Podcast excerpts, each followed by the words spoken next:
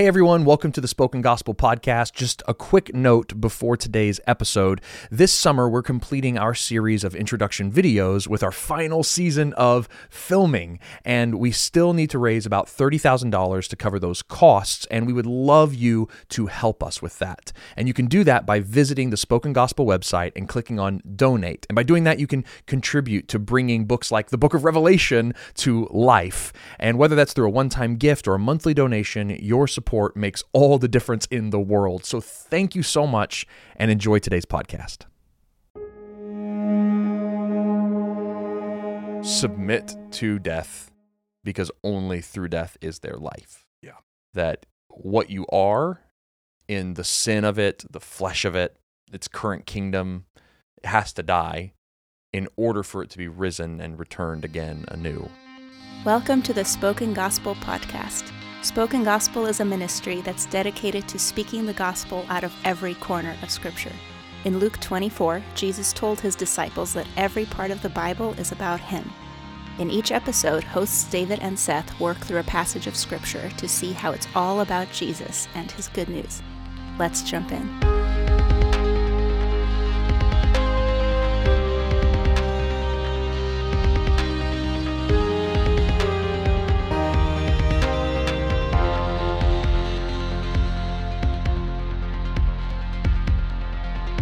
Well, welcome everyone to the Spoken Gospel Podcast. Thank you so much for joining us. We are beginning our look at the book of Jeremiah, which I am very excited about. Seth, how are you feeling about that? I'm feeling pretty excited. Yeah. Uh, Jeremiah is 5.2% of your entire Bible. It's the longest book in the Bible. it is the longest book in the Yes. Bible, longer than Psalms. Yeah, yeah, not by chapter or verse number, but, But number of words it- and length on a scroll. It is. The longest it is book. very long. It's a long Um, book. So Genesis is a close second. We've been studying for this for like over a month.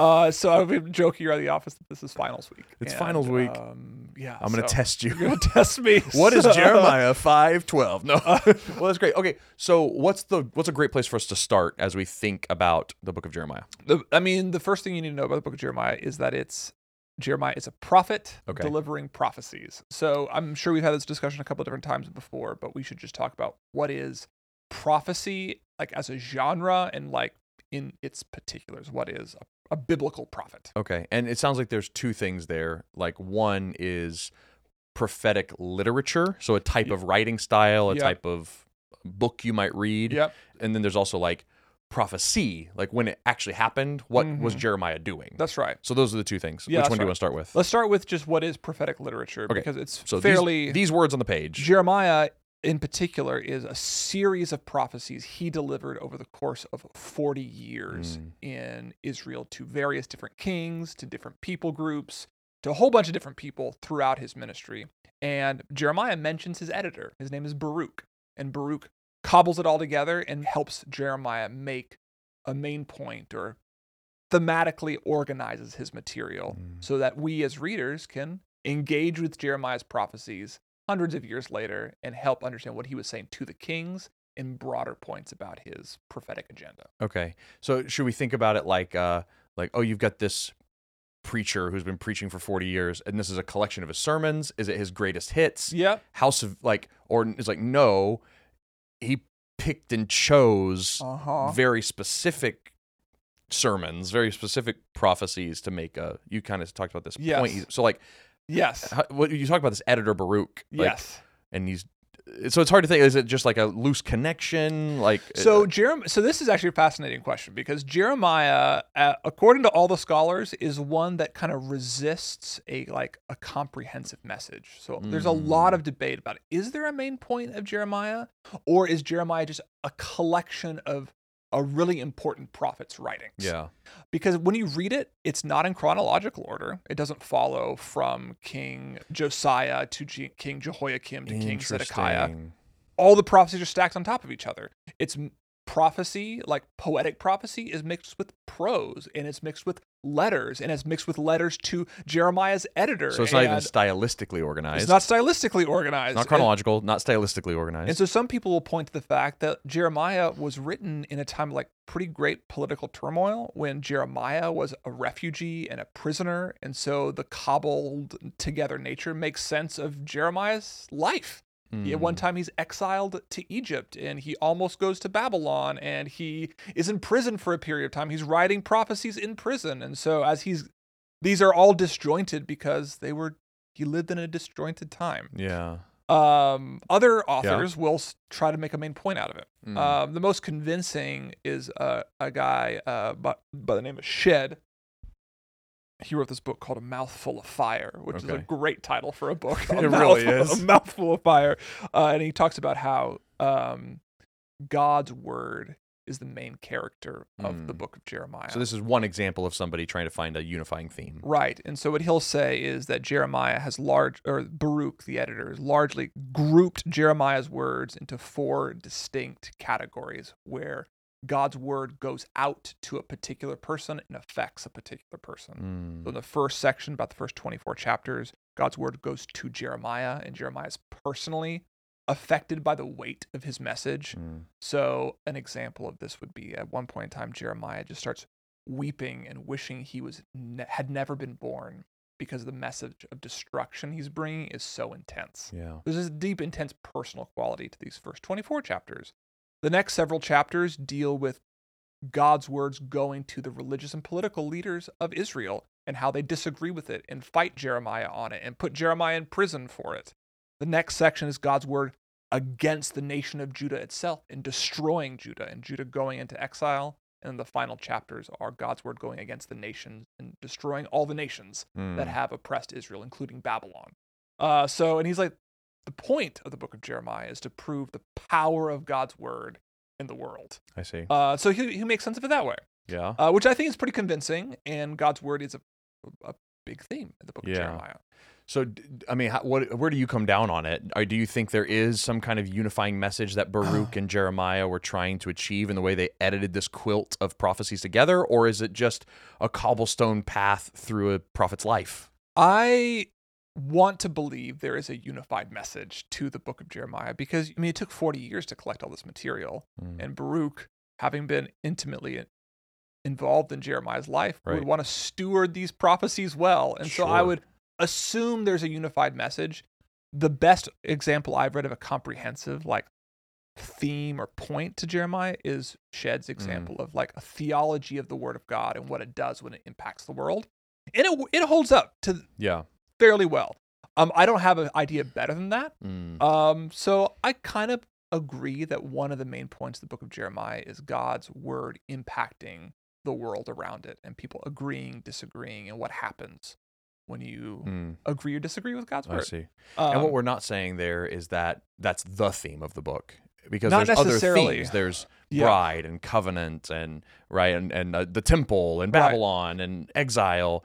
And but you're saying that the that what we're, we're we're trying to say here is that possibly the structural idea mhm. was following the word of God as a character throughout the Bible. I mean, the phrase declares the Lord. Mm, That's a really common phrase. This is the oracle of the Lord, or thus Mhm. declares the Lord. very a prophetic signature. It 60% of the times that phrase is used, it's used in Jeremiah. In the entire Bible, Oh. 60% of the times that phrase is used is in Jeremiah. Whoa. Jeremiah uses the phrase the word of the Lord, or the Mhm. words of the Lord, more than any other biblical author.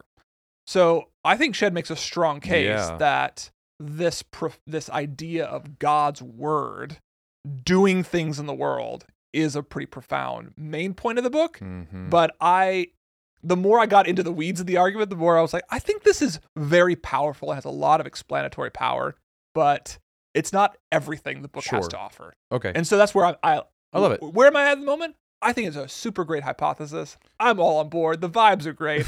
I'll keep grinding that trade for as long as I can. But there's so much more we can talk about in Jeremiah as well. Okay, so we, we've talked about the literature, um, Yes. at least its structure. So you've got a you've got a prophet who has a forty year ministry, um, and these are the the words he delivered.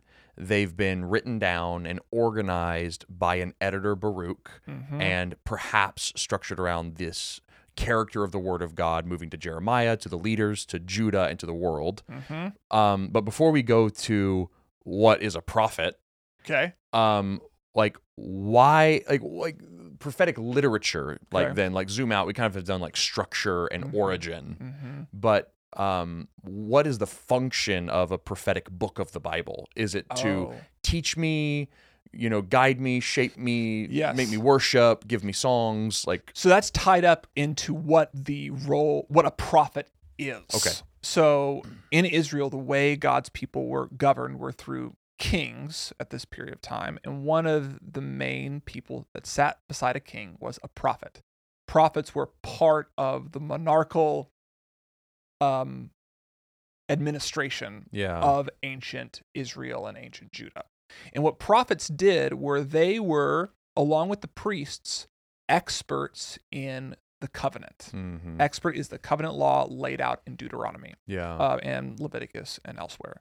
And their job was to confront and encourage the king to continue along covenant faithfulness. to continue to lead his kingdom in line with the Torah and the law where That's that's in right. it. That's right. So like that was their main function to act as a covenantal interpreter and um, applicator. Like this is how our kingdom should apply the precepts and commands of the covenant for this new era. Now that we are 400 years past when Yeah. Moses gave it on Mount like, Sinai, or gave it to is on that- Mount I don't know enough about politics. You're the Okay. poli sci major. I am the poli sci So, major. uh, uh, is it is, is is like a good analogy like like the Supreme Court or something? It like takes the Oh. Constitution and applies it to the governing of a nation. Is like that's in line. It's not in line.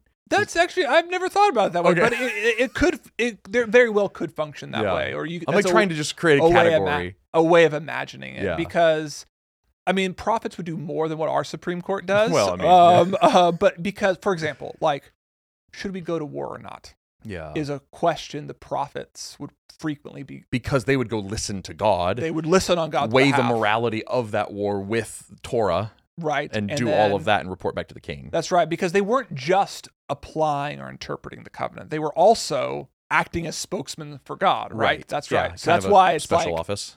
So it's like it, they do function like a Supreme Court. Uh huh. So let's let's just land the plane Okay. covenant interpreters. Like Yes. they do act as a Supreme Court hmm in really really specific ways. And so like let me give you an example of like what I mean by that. Okay, So yeah. like in Deuteronomy, at the very end of Deuteronomy, chapter 28, uh, it lays out the blessings and the curses for obeying or disobeying Yes. the covenant. So if Israel obeys, they'll be blessed in the city and they'll be blessed in the country. The fruit of women's wombs will be blessed, and the crops of their land and the young of their livestock will flourish. Baskets and kneading troughs will be blessed, and all this great stuff will happen. So one of the rule things a, prophet would do would say, King, if you continue on this path, you can expect this type of thing Mhm. happen in the future.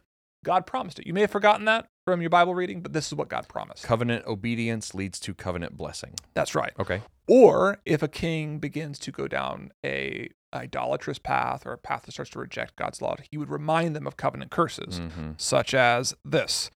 Uh, verse 16 of chapter 28. You will be cursed in the city and cursed in the country. Your basket and kneading trough will be cursed. The fruit of your womb will be cursed. The crops of your land will be cursed. And very specifically for our purposes in Jeremiah, in verse 64, he says this If you fail the covenant significantly enough, the Lord will scatter you among all the nation from one end of the earth to the other. Mm. And there you will worship other gods, gods of wood and stone, which neither you, your ancestors have known.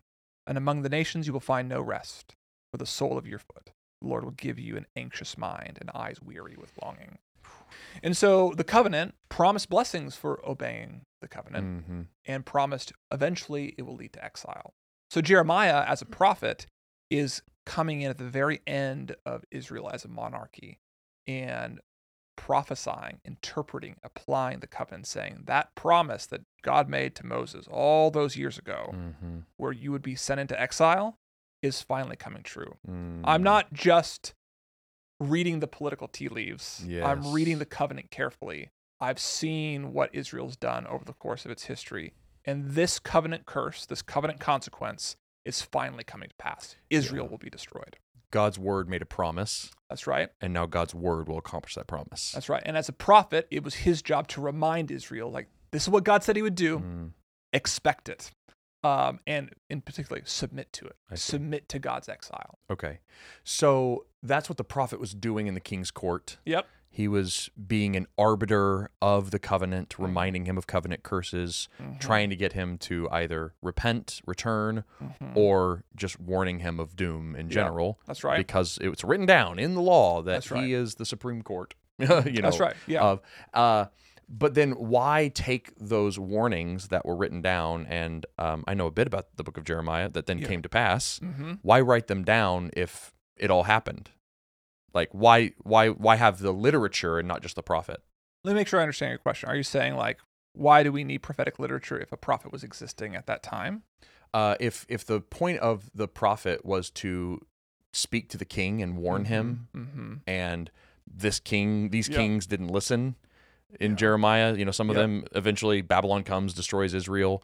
Spoiler alert. Uh, and uh, and so Jeremiah's prophetic ministry to the king and to Mhm. Judea is over. That's right. Um, so why do we need to be party to that conversation Okay. centuries later? Yes. Yes. Okay. Well, one, Why read the book? why read the book if Yeah. it was all written to an audience that's not us? Yeah. Okay. Well, one, Jeremiah does have prophecies addressed to the people. Mm, So at one point in time, he sends letters to the exiles who have been sent into Babylon, presumably Daniel. Daniel Mhm. references the prophecies of Jeremiah and Right. prays to God, asking for them to come true. right. Because Jeremiah doesn't just prophesy destruction, he also prophesies um, a return from exile, which, by the Mhm. way, So is part of the covenant. yeah. is part of the covenant. The covenant says that after exile, I will return you to the land. It's always been the, the word of God's promise. So Jeremiah's prophesying that in the future, God's covenant that he promised hundreds of years ago will come true. So Mm. anyway, Yeah. uh, and he's writing that to people as well, who but- are not the king, not but the the, future That's right. uh, people in exile. That's right. But you have to remember that the nation of Israel, headed up by its king, represented the people of God. Mm-hmm. This wasn't just a king of any old nation. This was the God's chosen nation to bless the entire world. So the failures of the king were representative of the failures of all the people. King wasn't the only one sinning. The Mm. king was the first sinner, leading the rest of the nation to follow his example. So when Jeremiah is confronting the king, he is, in fact, confronting all God's people. And he's saying, not just the king that's unfaithful, all Mm-hmm. God's people have been unfaithful, and all of us need to repent of the ways that we've been idolatrous, failed to obey God's commands, and have rejected God's love for us. And Right. so we need, as a nation, to repent, not just the king, but all of us. Yeah. Um, does that answer your yeah, question? Yeah, it does. It's like why did why why read this book? Why was it written down? Why was it distributed? Yes. You know, it's like, oh, because in a sense we're all covenant breakers in need of a warning of destruction and the promise of restoration. right. That's right. Even and today. that's right. That's right. And if you are a Christian, part of God's people, Mm-hmm. There is a sense in which like we as Christians need to repent Yeah. of things collectively that are the fault of our leaders. You know, like this Yep. happens all the time. Churches can be complicit in cer- certain evils or wrongs Mhm. or idolatries, and the whole church needs to repent, not just the pastor. Right. Right? That's Same right. thing was true of ancient Israel and its king. Mm, Okay.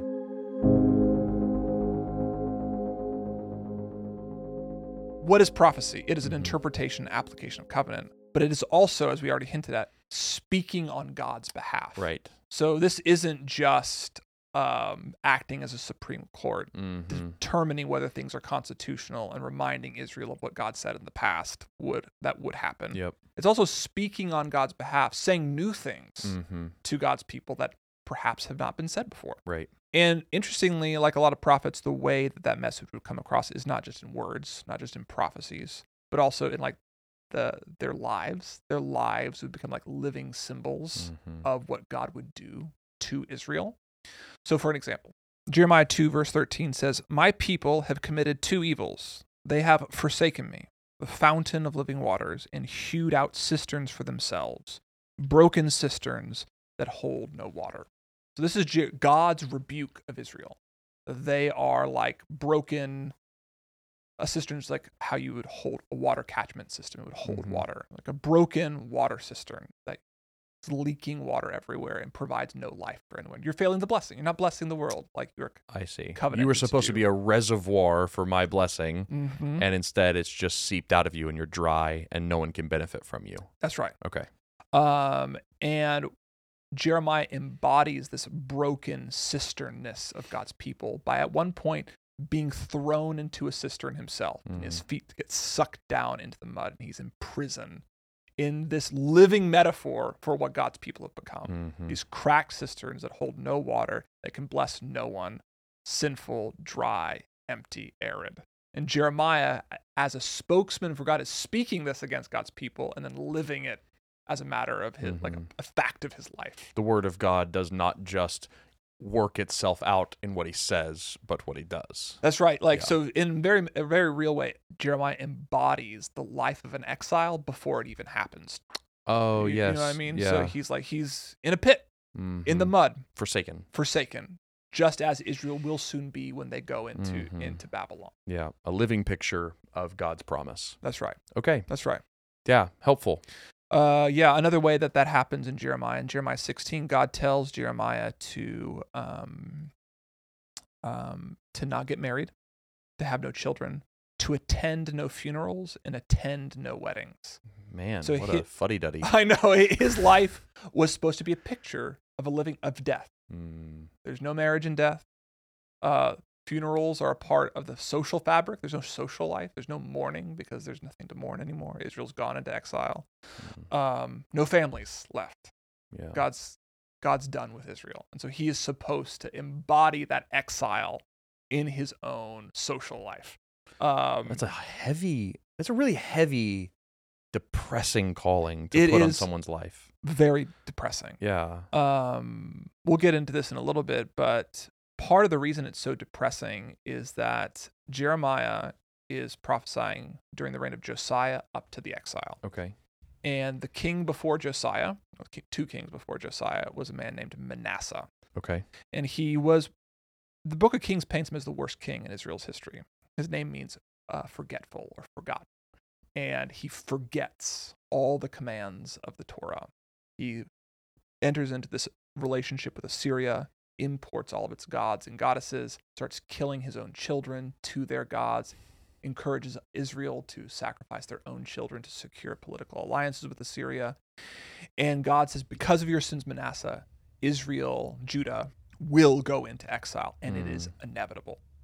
So much so that when Josiah finally becomes king and finds a copy of God's law and starts reinvigorating following the Torah, he Yeah. cuts off Assyrian alliances. He gets rid of all the idols in Israel. A prophetess comes up to him and says, No matter how obedient you are, you cannot overturn the coming exile. Why? God promised that there would be a turning point, a breaking Oh, point, like a point of no return. a point of no return. Yeah. And after that point of no return, you would go into exile. So no matter your obedience, You- Josiah, Israel already crossed the threshold. right, you You're- will you're- go into You're falling down the pit. right. It doesn't matter how much you flail. So the reason why Jeremiah's life is so tragic Mm. is that there is no hope of not going into exile. So many other prophets we read beg for repentance. Mhm. Repent that the Lord might turn back. You know, Yeah. repent that you might be saved.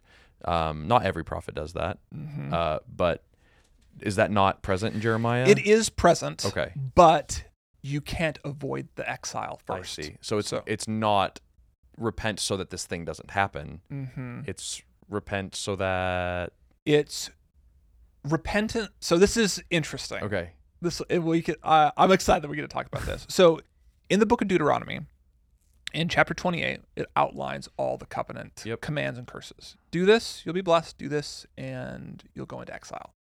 Right. Yep. Deuteronomy chapter 30 says, "But after you come into exile, after you go into exile, I will return you Yes. to the land." Right. And after you spend a period of time uh, atoning for your sins in exile, I will return you to this land and give you everything that you once had. Right. So the old covenant, the, the covenant that God gave to Moses, anticipates a time of a point of no return of idolatry and apostasy, of going into exile and an Mhm. eventual returning. Right. a life, a death, a burial, and a resurrection. That's right. Something, something like that. Something like that. And Jeremiah is saying, we know what the covenant says. Yes. We know that in order to get back to our land, we must first go to, we must first die. Mm-hmm. And so he's calling Israel to that covenantal death that was predicted in the time of Moses so that they might be resurrected back into um, uh, the, the promises that God has for God's people. So obedience in Jeremiah at a meta level, I'm sure he also wants them to stop like sacrificing their children to false gods and things. But at a meta level, it's um, Sub- endure the coming Babylonian or submit or to it. submit to it and then believe in a resurrection, a, a communal resurrection, believe in a return. Yeah. Because I know that's also an important word in Jeremiah, return. Yep. Um, return to God, return to covenant faithfulness. Ret- yeah, And then God will return you to the land. that's right. Yeah. And what's fascinating is that returning to God, that returning to covenant faithfulness means embracing death. Yeah. It means embracing the yoke of Babylonian oppression. yeah. Like that is what must happen in order for God's covenant to be fulfilled. So yeah, that, that makes sense then why it is such a depressing call to put on Jeremiah Mhm. because he's not calling them to revival and happy clappy worship meetings and No. like let's return back to all the old festivals and build the temple even better and everything will be great here in Israel. It's his best case scenario is death. Yeah. He's calling people to accept hmm the death that God has promised he'll bring on Israel. That's right. And basically Yeah. the loss of an entire generation. So he'll 70 prophesy years, that yeah. they'll spend 70 years in exile. Mm, Um, so it's like even if you had a young guy in his 20s, like I believe the message of Jeremiah. I believe God will return us to this land. right. It is not likely you would have lived through to the restoration Not in what those God. days, yeah. Yeah. Man. Okay. I mean, I've heard that Jeremiah is the weeping prophet. Yeah. Is I mean, is this is this the reason? It yeah, this is one of the main like, reasons. This is the call you've put on my life, God. Yes. Like that's really hard. Yeah. Um yeah, which is comforting in its own way that Right. God could commission somebody to do something that kind of breaks them. Yeah. You know, that's just not the easiest thing in the world to do. Yeah. I feel like that sometimes. Not to this level at all, but right. yeah, that's An impossible task. Yeah, that's Yeah. that's helpful. Okay, that's we've that's talked the depressing prophecy. That's a depressing prophecy. That's what he's doing as a spokesman for God, applying the covenant to this particular place in their religious and political history, Mhm. living in exile before it happens. And we've already said this implicitly, but he's predicting the future. Yep. Part of prophecy is actually predicting the future. Mm. In the very first chapter, he'll talk about this boiling pot coming from the north. And the idea is the boiling pot is spilling out, and the boiling water is just burning and scarring and scorching the land as it comes. Mm. And that boiling pot, one of the people in the boiling pot is Babylon, who will come down and burn Jerusalem to the ground. Yeah. And so he's predicting that the exile that God predicted hundreds of years before that had no name attached to it now has a Mhm. name. Yeah. Your exile will come at the hands of Babylon. Exile, thy name is Babylon. Yes. okay. yes. So, and that's what a prophet and prophecy is. and how it plays out in the book of Jeremiah. And you go lay down for an hour. Yeah. okay. All right. What else do we need to know as we talk through like introducing us to the book of Jeremiah? Well, I think we should just talk through like, so what was happening on the Mhm. ground in Jeremiah's day? Yeah, you had you had Manasseh, hmm then you then two kings later you had Josiah. So you had like the worst and the point of no return. Yep. You're definitely going into exile. Can I prove to you that Manasseh is the point of no return? Yeah, I really I didn't believe you. Do you didn't so- believe me before? let me let me read this to you. This is uh Second Chronicles thirty three nine. So Okay. end of Second Chronicles. But Manasseh led Judah and the people of Jerusalem astray, so that they did more evil the nations the Lord had destroyed before the Israelites. So Mm, the most evil uh, leader in Israel's history. Second Kings 21 6 says this Moreover, Manasseh shed so much innocent blood that he filled Jerusalem from end to end, beside the sins that he had caused Judah to commit. So they did evil in the Lord's eyes. mm. And then when Jeremiah finally comes on the scene, he says, I will make uh, Judah abhorrent to all the kingdoms of the earth because of what Manasseh, son of Hezekiah, king of Judah, did to Jerusalem. Mm. So, like, Manasseh is this point of no return, and Jeremiah is prophesying after that fact. And in a really real sense, like, there's no atonement left for Judah. Right. They can only deepen their guilt or submit to God's consequence, submit Mhm. to God's curse by going into exile. Okay. Yeah. Yeah. So point of no return. Point of no return happens. Manasseh. Um, there is a very short period of time where Manasseh's son Amon takes the throne. He's only in power for uh, two years and he's assassinated very quickly. So he doesn't get much airtime in Jeremiah. Mm-hmm. And then we get Josiah, who comes on the stage. Yes. And Josiah is eight years old when he becomes king. Rock on. Great Yep. young leader. Obviously, at that point of his reign, he, his his country is ruled by regents, people who are older than him. However, when he becomes of ruling age, Mm. at about 20 years old, he institutes all these religious reforms. He starts renovating Israel's spiritual life. He gets rid of all the idols. He ends Assyrian um, alliances. And when he's 20 years old, Jeremiah is 20 years old. And so they are roughly 20 years old. So they are contemporaries and they together understand that Israel's called to faithfulness Mm. and is called to a faithfulness that won't produce restoration. So they're both in a real fun spot. Both in a real, real fun spot. But Man. what's interesting is you actually don't hear where no prophecies in Jeremiah are tied to that period of Hmm. Josiah's reign, even though they were contemporaries, even though Josiah reigned for nu- like 20 years alongside Jeremiah. So even though Jeremiah prophesied for about 15, 20 years Mhm. alongside Josiah, we don't get any prophecies attributed to that time, Hmm. which is really interesting. Yeah. My guess as to the reason why these prophecies are not included is simply because Josiah and Jeremiah were on the same page. They were both calling Israel to faithfulness, and they both kind of understood the inevitable fall of Judah. And so they were just simpatico in that way. And so when Jeremiah does prophesy, it's generally um, to kings who disagree with him. And it's Yeah. the conflict that stirs up between between them. I remember when I was studying for the introduction video yes. for Jeremiah, uh, one of the commentators I read talked about Jeremiah as the propag- the propaganda wing of Josiah, Yeah.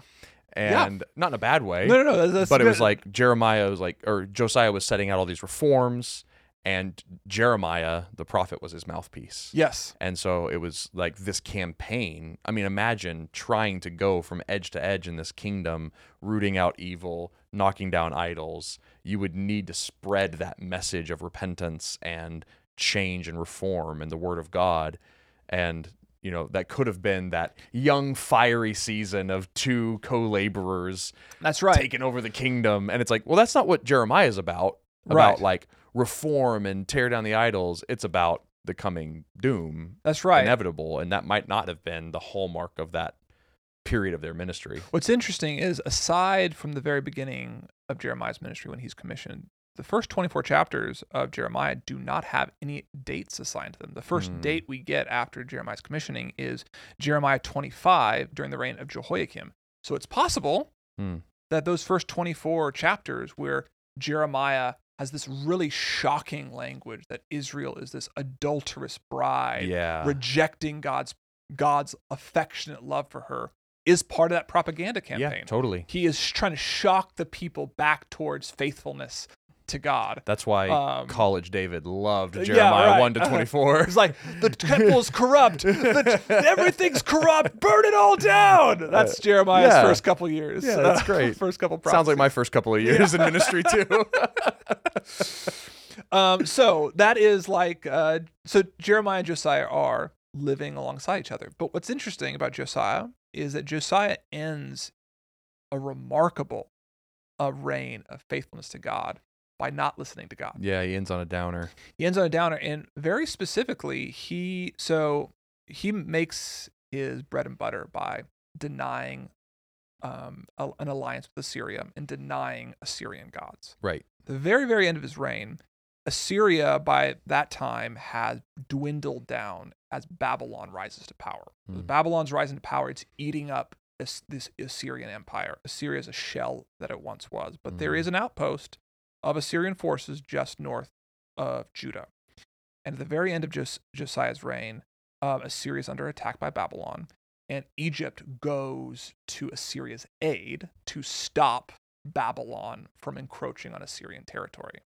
But Josiah is dead set against this, so much so that he goes and tries he goes to war with Egypt to stop them helping the Assyrians, even though God specifically told Egypt to go help the Assyrians and Mm. protect them. So, here's what's crazy about all this. We don't know all the motives as to why Josiah did this. But what it seems as if, what we do know of Josiah, is that he was trying to protect Judah from Assyrian influences. And he didn't want uh, Egypt to protect them. Right. Josiah assumed the best way Judah would be preserved Is for Assyria to get wiped off the map by Is- Babylon. is for Assyria to get wiped off the map. And so he replaced his idea of what Judean sovereignty should look like with what the voice of God was saying. Mm. And so the reason I say that is the next kings, Jehoiakim, Jehoiachin, and Zedekiah, are all marked by rebellion against Babylon and other forces. Mm. We don't have as much con- like as much evidence to suggest there was rampant idolatry in Israel, but there there was some. There was still some.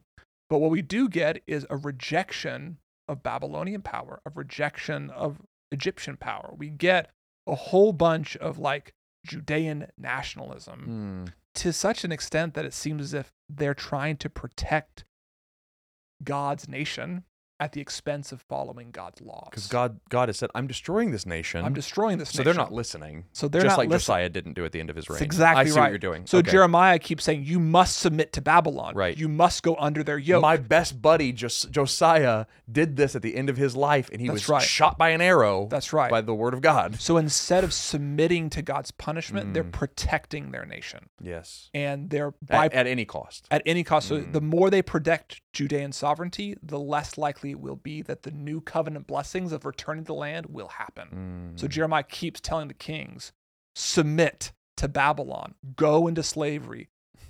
Uh, the funny, uh, the funny way to put that would be that like Jeremiah's prophetic career is trying to get the kings of Israel to rush to their death, because then the seventy-year clock can start. That's right. And he's like, you just keep pushing back the timeline of when we can come back. Yeah. We're doomed here. Yeah. We need to go to the grave of exile so that we can come back. That's right. And we're only going to be fighting a losing battle until we submit to the word of God, even if that means the destruction of Israel and our temple. yes. That's fascinating. Super fascinating. And you can kind of, and so Jeremiah was seen as a traitor. Oh, absolutely. He's like, You're telling all of our troops to stop fighting. right. You're a traitor to our nation, Jeremiah. Yeah. If we did what you are saying, us like telling us to do, we would lose our border, lose our country, lose our Mhm. capital, lose what's most important to us. You're, you're telling us to let the enemy troops invade and just put down our weapons. You're telling us to live in Babylon and bless Babylon by Right. building societies there. It, at one point, Jeremiah says, "Seek the peace of Babylon." Right. That's insane. Christine was really helpful in this. She said one way to get inside the head, the, the analogy breaks down, is like just imagine um, your your prophet in Ukraine right Mm, now Yeah. telling Ukraine to submit to Russia. Oh. Right? You, you I mean, even if we heard of somebody doing that over here, we'd be like, "That get that guy off the street." So there is Yeah. a real sense, like I mean, you, I feel that one. It's Yeah. like obviously the the uh, like Ukraine's not God's people. No, Russia yeah, is not yeah. It breaks down. It breaks down very quickly. But the idea That's the offensive nature of the message it's like there's this impoverished people that's being attacked on all sides by a world power. by a world power. These people are innocent, Yep, presumably. right. God's people. They're God's people. Right. And you're telling them to, sub- to surrender, Mm. to submit to an evil power that Right. likes to take the skins of their enemies and place it on the walls of their Mm. cities? No. yeah. So that's Oof. what Jeremiah is prophesying, and that's what he does throughout the reigns of all of Israel's final kings. And all of them, like Josiah before him, try to protect Judah until they dissolve into exile. Wow.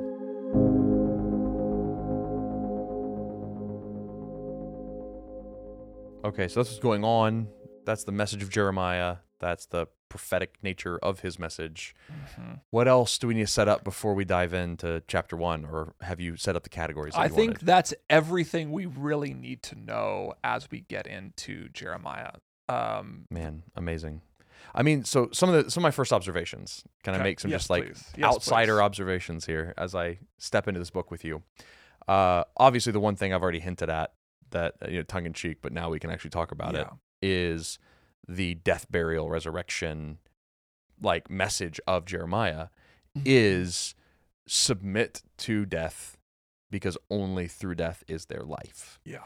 That what you are in the sin of it, the flesh of it, its current kingdom, has to die in order for it to be risen and returned again anew. Yeah. And that's like that's the picture of the gospel. We are the we are this fleshly enslaved to the kingdom of this world person and in the cross we die in Christ Mm. and so that we can raise a new creation and return to his kingdom Yeah. as full cisterns ready to bless the world instead of empty ones Yeah. uh, so that's beautiful It is super beautiful. And there's, we'll talk about this probably more in our third or fourth episode here. But what's interesting, as I said before, in Moses' covenant, he prophesies that there will be an exile and there will be a Mhm. return from that exile. Part of old covenant faithfulness is submitting to exile in hope of return. Ever right? since the beginning. ever since the beginning. But what's fascinating about Jeremiah is he calls that acceptance of death Mm. and that restoration not the old covenant. He calls it the new covenant. Mm. And he's the only Old Testament author to refer to a new covenant. Mm. Jeremiah is the only person who talks about a new covenant. Wow. And he refers to it while talking about what the old covenant promised. Is that, do, you- do you see what Mm. I I'm saying you're there? So I think it's really interesting that there's this like continuity between Jeremiah understands that return, Mm. that old covenant promise that we'll return to the land is something entirely new that's happening. But it was part of the old. But it was part of the old. Yeah, there's continuity is what There's continuity Yeah. there. And to what you're saying is like old covenant faithfulness demands death. Right. And new covenant faithfulness begins in death. Mhm. Do you know what I Oh yeah, I mean, I'm, I'm having flashbacks to like four years ago when you and I were walking through Deuteronomy, Yes. and we talked about this that the law, as you read it and meditate on it, especially at the end of it, where it tells you you are going to break the law and go into exile only to return, Yep. like it totally begs the question that Torah obedience Mhm. doesn't just mean uh, doing what it says to do. Mhm. It's also, and Paul brings us up in Romans 7, is it is meant to show us that we can't, Yep. that we must die, and that we must rely on the life-giving power of God to actually Mhm. do the saving. Yeah. That the the Torah was not legalistic. Right? It admitted that we couldn't keep it. Yeah. And it threw itself upon the resurrecting mercy of God. Mhm. In Deuteronomy, right. the law is not legalistic. We are. Yeah. Yeah. like yeah. it trained us from the beginning to depend on God's grace. Yeah. And so ever, that's why ever since the beginning, people could throw themselves on the mercy of some kind of resurrecting God that Right. became Jesus. Yeah. Like so uh, yeah, that's fascinating. Yeah, one of the other ways I've been thinking about this this idea is that so what is exile? Mm. Like maybe more on a more meta level. It like exile is God's curse. yeah. It is God's wrath, yes. right? Yeah. So in order to be resurrected, we must submit to God's wrath or someone must submit in our place to Mm-hmm. God's wrath, right? Someone must be cursed and exiled for us if we want to have a life that's like life after death Mhm. right? With that in mind, first is like we have texts that tell us that Jesus drank the cup of God's wrath in our place so that we might have a new covenant. Right. Jesus himself says, This is a new covenant. And he could only be quoting Jeremiah Right. in my spilled blood, Mm. right? Yep. And so we must drink his death until he comes if we want any part of his new kingdom. Right. And if that hinge point of continuity between old and new covenant is that Deuteronomy 30, you know, 28 Mhm. to 30 moment that you were talking about Yes. where it's like there's exile and death and then return. Mhm. and Jesus and and you know Jeremiah hops in and he's like that's the where the new co- the old covenant and new covenant meet yes. is in exile yes. in death then when Jesus says this is the new covenant of my blood he's like I'm the one who died for you I went Yeah. I did the death part I did the exile part I right. did the curse part for you so That's you can get the return Yeah. man that's amazing the other thing I've been thinking about with this thinking about like what is exile Mhm. and this pattern that Jeremiah is focusing on here is it's how the Bible starts okay. right? It starts with Oh, exile. That's right. It is the curse, like Yeah. as you said, like Yeah. it is God's wrath. Yeah. Is we were with God, we broke the like the little law they had, and they Mhm. were exiled from His presence. But then, what do you get right after that? You you you start getting promises of return. and covenants and Mhm. plans and the initiative of God to get you back into the garden. yeah. So that's always been the pattern of the Bible since the 1st 12 Mhm. chapters is being in God's land, Mhm. breaking God's law, going to death through exile from that presence, Yeah. only to have him bring him bring you back in grace. Yeah. That's the pattern of the Bible. Yeah. Uh I mean, can I just throw like a bomb question to you? See, I, like, Yes. why does God do it that way? Why does he demand death before life? Yeah, like why this cycle? Why do we have to pick up our cross? Why do we Yeah. lose our life to Yeah, find it? It's just Yeah. like a, it's a, it's a fun maybe meditation to end on. yeah. like- I mean, it demands like humility and dependence. Any other method that doesn't demand a total death of all your hopes, dreams, aspirations, earnings. Mm. You'd be able to look back and like be able to say that you earned your salvation. Pat yourself on the back a you little bit. pat yourself on your back, and as soon as one person starts patting himself on the back, it creates favoritism. Mm. It creates inequity. It creates corruption. I can do it. You can't. Right? The most important relationship in the universe Yeah. is our relationship with the God who wants to remake the world.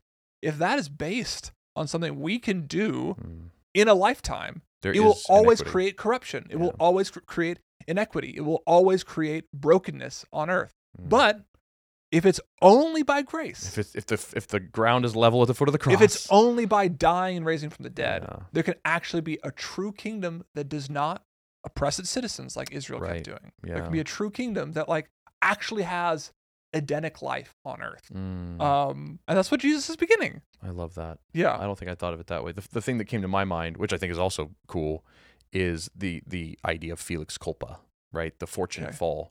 Okay. Uh, yes. So Felix culpa means fortunate fall, like that, and the the phrase is fortunate fall that gained for us so great a redeemer. Mm, That that God is most glorified yeah. in raising us from the dead, in saving dead things, exiled Right. things, worthless things, than he would be in saving perfect right. unspoiled deserving things Right. and it's like he lets us you know Yeah. go into exile so that he can show us that he loves us even when we're dead yeah. even when we're separated forsaken Right. unwanted undeserving is that Yeah. he gets more glory he's seen as he Mhm. truly is which is infinitely loving Yeah. and infinitely merciful and forgiving he gets to show off his character um, Right. by letting us show off ours Right. and by demanding death, that means everyone can get in. yeah oh because everybody can die Everybody can die. Not everyone can live a perfect life. yeah Um, Man, that's fascinating. And, uh, yeah. So anyway, closing off that thought and just thinking about what we did with Jeremiah too is is like just thinking of ourselves as Jeremiah's okay. in his message. Yes. We have the same message. We're calling people to come and die. Come and die. Take up your cross. You have to die Yeah. if you want to live. Um, and we kind of mean that in two ways. In, in a sense, Mhm. you know, we mean that in you have to die to the human of sin that you are right Yeah. now, um, and God, so so that God can remake you and Mhm. and change you, uh, and then also you probably will die here on this earth, Right. but there's life on the other side, Yeah. and and so it is interesting as Christians that we also are harbingers of death in a sense, but Mhm. not in gloom and doom, fire and brimstone yeah. but in infinite grace, resurrection, life, return, hope, and glory. Right. Uh, so, Right. which is probably the only thing that even remotely kept Jeremiah getting out of bed every morning, Right. waking up in the cistern. We'll talk about this in a future podcast, but it's like Jeremiah um, didn't have kids, didn't get married, didn't attend Mm. funerals, didn't attend weddings, Yeah. right? Uh, Jesus never got married. He never had a family. Every time he went to a funeral, he raised the dead. and every time he to a wedding, he made it better. Yeah. Uh, and there's a real sense in which, like Jesus, so in the same way that Jesus or Jeremiah embodies the life of an exile, Jesus begins to embody the life of the return. Um, and this is uh, uh, this is this is all thanks to Christine, and she this is the the life of the return and the life that we get to embody as well. Uh, so All right. we can end on that. thank you. Now that I'm finally crying. Oh, well, thank you guys for joining us um, in this introduction to the book of Jeremiah. Next time, we're going to jump into the first uh, chapter and the That's call right. of Jeremiah The and prologue, the of the prologue, whole- which whole sets book. up a lot of the themes and uh, should be really great getting the actual text a little bit more. So, thank you for joining us, and we will see you next time.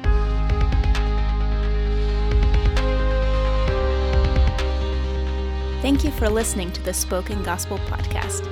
Spoken Gospel creates short films, devotionals, and podcasts like this one. Everything we make is free because of generous supporters like you. To see our resources, visit spokengospel.com or subscribe to our YouTube channel. Thanks for listening. See you next time.